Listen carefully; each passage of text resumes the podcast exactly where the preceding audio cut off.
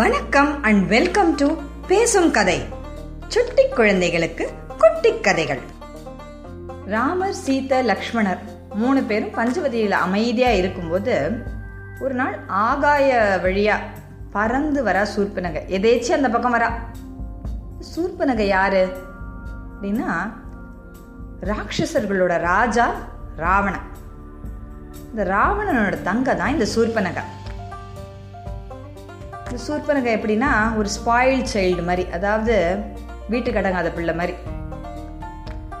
அவள் எங்கே வேணாலும் போவா, எங்கே வேணாலும் வருவா, அவள் யாரை வேணாலும் மிரட்டுவா, அவள் யாருக்கும் அடங்கிறது கிடையாது. அவள் ராவணனோட தங்கங்கிறதுனால எல்லாருக்குமே அவளை பார்த்தா ரொம்ப பயம். அதனால் யாருமே அவளை எதிர்த்து எதுவுமே பேச மாட்டாங்க. அவளுக்கு என்ன வேணுமோ அதை பண்ணுவாள். அப்படிப்பட்ட ஒரு ஆள் சூர்பனகை மேலே பஞ்சவட்டி மேலே பறந்துட்டு வரா. திடீர்னு கீழே ராமர் ஒரு நாள் காலையில் ராமர் உட்காந்துருக்காரு. பின்னாடி சீதை ஏதோ வேலை பார்த்துட்டு இருக்காங்க. லக்ஷ்மணர் ஒரு பக்கம் ஏதோ விறகு வெட்டிட்டு இருக்காரு ஒரு பக்கமாக ஓரமாக. இப்போ ராமரை பார்த்த உடனே டபக்குன்னு கீழே இறங்கிடுறான். ஏன்னா ராமர் அவ்வளோ அழகானவர். அவரை பார்த்தவங்க டக்குன்னு ஒரு நிமிஷம் ஸ்டன் ஆகிட்டாங்க. கீழே இறங்கினோடனே அவள் யோசிக்கிறான், யார் இது இவ்வளோ அழகாக இருக்கானே, யார் இந்த ஆள், ஒருவேளை சிவனா இருக்குமோ அப்படின்னு யோசிக்கிறான். இல்லை சிவபெருமானுக்கு 3 கண் உண்டு, இந்த ஆளுக்கு 2 கண்ணு தான் இருக்கு, இல்லை இவன் சிவன் இல்லை. மகாவிஷ்ணு இருக்குமோ, மகாவிஷ்ணு கையில் சங்கு சக்கரம்லாம் வச்சுட்டு 4 கை இருக்கும், இன்னுக்கு 2 கை தானே இருக்கு, மகாவிஷ்ணுவும் இல்லை. ஒருவேளை இவன் மன்மதனா இருப்பானோ, இவ்வளோ அழகா இருக்கானே. ஆனால் மன்மதனை தான் சிவபெருமானை போய் எரிச்சிட்டாரே, யார் தான் இவன், நம்ம யாருன்னு முதல்ல தெரிஞ்சுக்கணும். ஒரு சூர்பனகைக்கு ராமனை பார்த்த உடனே அவரை கல்யாணம் பண்ணிக்கணும்னு ஆசை வந்துடுச்சு. ஏன்னா அவ்வளோ அழகாக இருந்தாரா ராமர், இவரை நாம தான் கல்யாணம் பண்ணிக்கிறதுன்னு அவன் முடிவு பண்ணிட்டான். நேர ராமர்கிட்ட வந்தா வந்து, ஏய் நீ யாரு அப்படின்னு கேட்குறான். ராமர் டக்குன்னு பார்த்துட்டு அவர் சொல்கிறார், நான் ரகு குலத்தில் பிறந்த மகாராஜா தசரதரோட மூத்த மகன் ராமன் அப்படின்னு சொல்கிறார். நீங்கள் யார் அப்படின்னு அவர் மரியாதையாக கேட்குறார். உடனே அவர் சொல்கிறா, ராட்சசர்களுடைய ராஜா ராவணனை பற்றி கேள்விப்பட்டிருக்கியா, அவரோட தங்க தான் நான், என் பேர் சூர்பனகை, இதோ இந்த நீ இருக்க இந்த பஞ்சவட்டி, இது இருக்க இந்த காடு, அது எல்லாத்துக்கும் ராஜா என்னோட இன்னொரு அண்ணன் கரன். என்னை யாராலையும் நான் பெரிய இந்த மாதிரி பெரிய குடும்பத்தில் பிறந்தேன்னா நான் யாரையும் யாராலையும் கண்ட்ரோலே பண்ண முடியாது. நான் என் இஷ்டத்துக்கு எங்கே வேணாலும் போவேன், எங்கே வேணாலும் வருவேன். என்னை பார்த்து இந்த காட்டில் இருக்கிறவங்க எல்லாருமே பயப்படுவாங்க. நான் அவ்வளோ பெரிய சக்திசாலி, அவ்வளோ பெரிய பவர்ஃபுல் பொசிஷனில் இருக்கிறவ. நான் இப்படி இந்த பக்கமாக போயிட்டு இருந்தேன், அப்போ உன்னை பார்த்தேன், நீ ரொம்ப அழகாக இருக்க, உன்னை எனக்கு ரொம்ப பிடிச்சி போச்சு, வா நம்ம 2 பேரும் கல்யாணம் பண்ணிக்கலாம், நீ கவலைப்படாத, உன்னை இந்த காட்டில் நிறைய ராட்சசர்கள் இருப்பாங்க, அவங்ககிட்டலாம் நான் காப்பாற்றுறேன், நீ கவலைப்படாத, நம்மளாம் இந்த காட்டில் நல்ல சந்தோஷமாக சுற்றி திரியலாம், இந்த காட்டுக்கே நீ ராஜா மாதிரி இருக்கலாம், எதுக்கு இந்த மாதிரி முனிவர் மாதிரி வேஷம் போட்டு உட்காந்துருக்க, வா கல்யாணம் பண்ணிக்கலாம் அப்படின்னு கூப்பிட்டா. ராமருக்கு ஒரே வேடிக்கையாக இருந்தது. இவர் பேசுகிறத பார்த்தா அவருக்கு பிடிக்கும் இல்லை, அவர் கொஞ்சம் அது ஒரு காமெடியாகவும் இருந்தது. ஏன்னா ராமர் எப்படிப்பட்டவர்னா, சீத்தையோட சுயம்பரத்தில் ஒரு வில்லை வளைச்சிட்டாரு. ஜனகர் நீங்கள் தான் என் பொண்ணு சீத்தையை கல்யாணம் பண்ணிக்கணும் அப்படின்னு கேட்குறாரு. இப்போ ராமர் சொன்னார், குருதேவர் சொன்னார், வில்லை வளைச்சேன், ஆனால் என் கல்யாணத்தை பற்றி எங்கள் அப்பா கிட்ட தான் நீங்கள் பேசணும், அவர் மனசில் என்ன இருக்குன்றது நம்ம தெரிஞ்சுக்கணும் அப்படின்னு ஜனகர்கிட்ட இவர் சொன்னார். அப்படிப்பட்ட அடக்கமான பிள்ளை ராமர். இப்போதான் இவரை பார்க்குறா. பார்த்த உடனே எனக்கு உன்னை ரொம்ப பிடிச்சிருக்கு, நான் உன்னை தான் கல்யாணம் பண்ணிப்பேன்னு சொல்லிட்டா. பர்மிஷன் கூட கேட்கல.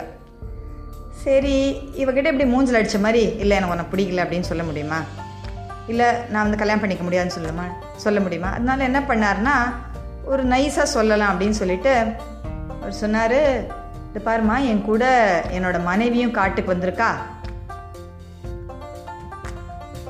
எனக்கு எனக்கு அவ்வளோ ரொம்ப பிடிக்கும், அதனால் எனக்கு ஒரு மனைவியை வச்சுட்டு என்னால் சமாளிக்க முடியல, இல்லை 2 பொண்டாட்டியை கல்யாணம் பண்ணிட்டு என்னால் சமாளிக்க முடியாது, ஆனால் அங்கே இருக்கான் பார்த்தியா என் தம்பி லக்ஷ்மணன், அவன் அவன் மனைவியோட வரல, காட்டுக்கு தனியாக தான் இருக்கான், அவனும் ரொம்ப அழகானவன், அவனை கேட்டுப்பாருன்னு அனுப்பிச்சிட்டாரு. ஏன்னா லக்ஷ்மணன் வந்து டக்குன்னு மூஞ்சில் அடித்த மாதிரி நினச்சதை மூஞ்சில் அடித்த மாதிரி சொல்லிடுவார். அவர் வந்து இந்த மனசில் வச்சுட்டு சொல்கிற ஆள் கிடையாது. சரி அவர் சொல்லட்டும் அப்படின்னு சொல்லி லக்ஷ்மணர்கிட்ட அனுப்பிச்சிட்டார். லக்ஷ்மணன் பார்த்தான், ஓ அண்ணன் இதை என்ன நம்மகிட்ட அனுப்பி விடுறாருன்னு சொல்லி இப்படி யோசிச்சுட்டு இருந்தபோது அவள் வந்து லக்ஷ்மணரை பார்த்தா, சீத்தையும் பார்த்தா. சீத்தை வந்து ரொம்ப ரொம்ப அழகாக இருந்தான். அடடா, உலகத்தில் இருக்கிற அத்தனை அழகையும் சேர்த்து இந்த பொண்ணாக தான் படைச்சிருப்பார் போல இருக்கு பிரம்மா அப்படின்னு நினச்சிக்கிட்டா. அதனால தான் இவன் வந்து அந்த பொண்ணை விடமாட்டேங்கிறான் நினச்சிட்டு லக்ஷ்மணரை பார்த்தா. லக்ஷ்மணரும் ரொம்பவே அழகாக தான் இருந்தார். சரி ராமன் இல்லைன்னா சரி லக்ஷ்மணரை போய் கேட்போம்னு சொல்லி லக்ஷ்மணர்கிட்ட போய் கேட்டான். ராஜகுமாரே வாங்க, நாம் கல்யாணம் பண்ணிட்டு நாம் இங்கே ரொம்ப சந்தோஷமாக இருக்கலாம். லக்ஷ்மணர் பார்த்தார். உடனே அவர் வேடிக்கையாக என்ன சொன்னார்னா, ஏம்மா நீங்கள் பார்த்தா ராஜகுமாரி மாதிரி இருக்கீங்க, நான் பாருங்க ராமரும் காட்டுக்கு வந்துட்டார், எங்கள் அண்ணன் அவருக்கு அடிமை வேலை செஞ்சிட்ருக்கேன் பாருங்க, அவர் உட்காந்துருக்கார், நான் தான் இப்போ உட்காந்து விறகெல்லாம் வெட்டிகிட்ருக்கேன். இந்த அடிமையை போய் நீங்கள் உங்களை மாதிரி ஒரு ராஜகுமாரி கல்யாணம் பண்ணிக்கிட்டா நல்லாவா இருக்கும், நீங்கள் எங்கள் அண்ணன் ராமனையே கேளுங்க அப்படின்னு சொல்லி திருப்பி அனுப்பிச்சிட்டார். சூப்பனக்கைக்கு இப்போ பயங்கர கோபம். அவளுக்கு தெரியும் நம்மளை நல்லா ஃபுட்பால் ஆடுறாங்க இவங்க அப்படின்னு. அவள் கோபம்லாம் இப்போ வந்து சீத்தை மேலே திரும்பிச்சு. இந்த பொண்ணு இருக்கிறதுனால தானே நம்மளை இந்த ராம கல்யாணம் பண்ணிக்க மாட்டேங்கிறான் அப்படின்னு சொல்லி, முதல்ல இந்த மனுஷ பூச்சியை அழிச்சாதான் நீ என்னை கல்யாணம் பண்ணிப்பேன்னு சொல்லி சீத்தை மேலே பாயறா, அவளை கொன்னுடணும்னு. ராமர் அப்படியே திடீர்னு போய் அப்படி பிடிச்சி சீத்தையை பிடிச்சி இழுக்கிறார், தன் பக்கம் இழுத்து அவளை வந்து சேஃபாக வச்சுக்கிறார். அதே சமயத்தில் லக்ஷ்மணா அப்படின்னு சொல்கிறார். அடுத்த செகண்ட் லக்ஷ்மணர் அப்படியே பாஞ்சு வந்து அந்த சீத்தையை வந்து அவள் பிடிக்க ட்ரை பண்ணுறா சூர்பனகா, அவளை ஸ்டாப் பண்ணுறதுக்கு அவள் மூக்கை வெட்டிடுறார் தன் கையில் இருக்கிற கத்தியை வச்சு. எல்லாம் ஒரு சில நொடிகளில் நடந்து முடிஞ்சிடுது, ஒரு ஃபியூ செகண்ட்ஸ் தான், அப்படியே எல்லாம் முடிஞ்சிடுச்சு. அப்படியே மூக்கிலேருந்து ரத்தம் போட்டுது சூர்பனகைக்கு. பயங்கர கோபம் அவளுக்கு.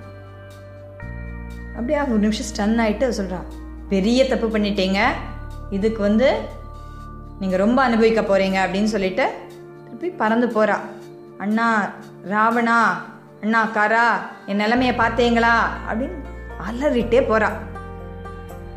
காடு திருப்பி அமைதியாயிருச்சு.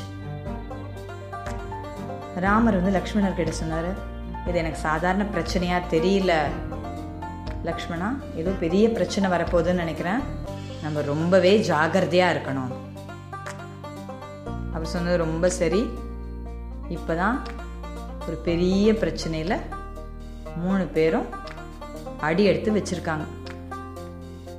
இந்த கதை உங்களுக்கு பிடிச்சிருந்ததுன்னா லைக் பண்ணுங்கள், ஷேர் பண்ணுங்கள், சப்ஸ்கிரைப் பண்ணுங்கள்.